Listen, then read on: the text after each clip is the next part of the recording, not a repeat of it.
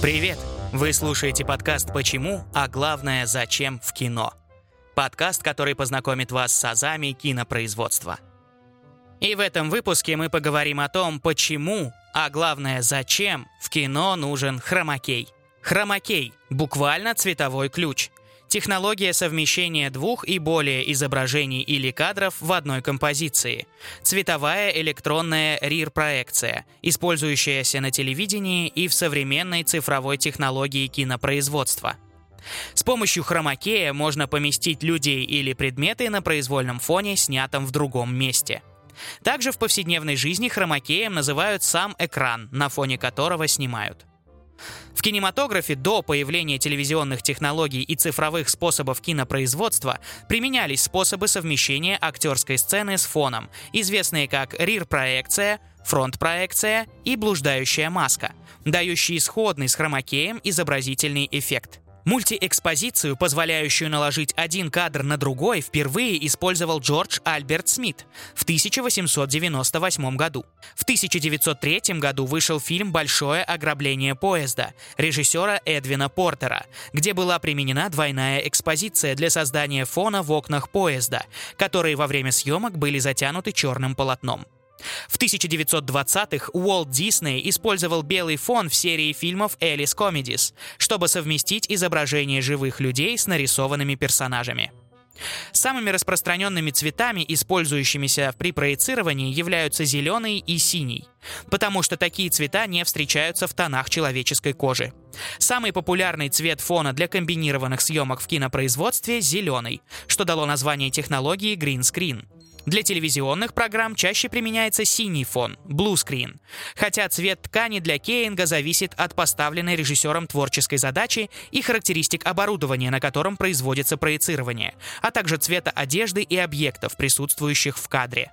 Использование компьютеров облегчает процесс совмещения нескольких изображений между собой, даже если съемка ведется с рук – Главный объект снимается на фоне одного цвета или на фоне с относительно небольшим перепадом по цветам. Синий хромакей широко применялся при съемках на пленку. В настоящее же время зеленый фон используется наиболее часто, так как цифровые камеры более чувствительны к зеленым оттенкам. Изображение в зеленом канале содержит меньше шумов, является более чистым и легче поддается качественной обработке при композитинге. Зеленый фон также стал более широко применяться по причине широкого распространения синих джинсов, а также наличия голубых глаз у людей. Синий фон чаще применяется во время съемок на пленку. Зеленый на улице, в таких кадрах, где видно небо. Цифровые камеры лучше воспринимают зеленые тона, записывают их с меньшим количеством шумов.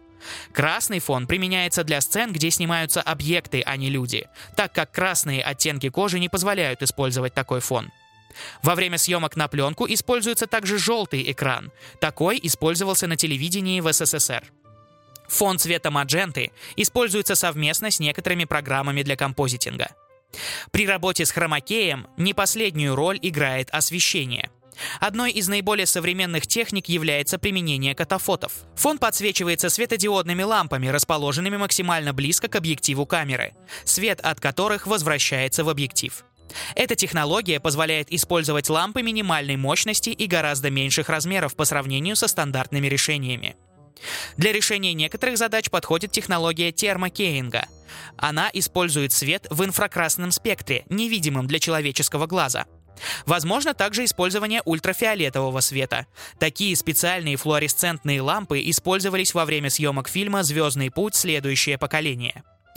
При работе с хромакеем следует избегать одежды, в которой присутствуют оттенки, близкие к цветам фона, потому что одежда может быть удалена в видеоредакторе вместе с фоном. Однако иногда специально используется одежда тех же цветов. Так снималась сцена в фильме о Гарри Поттере с мантией-невидимкой. Передний план искажает фон и создает необходимый эффект. При использовании хромакея могут возникнуть трудности, когда в кадре должны находиться сразу два объекта, один из которых имеет синий цвет, а другой зеленый. Так в фильме «Человек-паук» есть сцена боя главного героя и зеленого гоблина.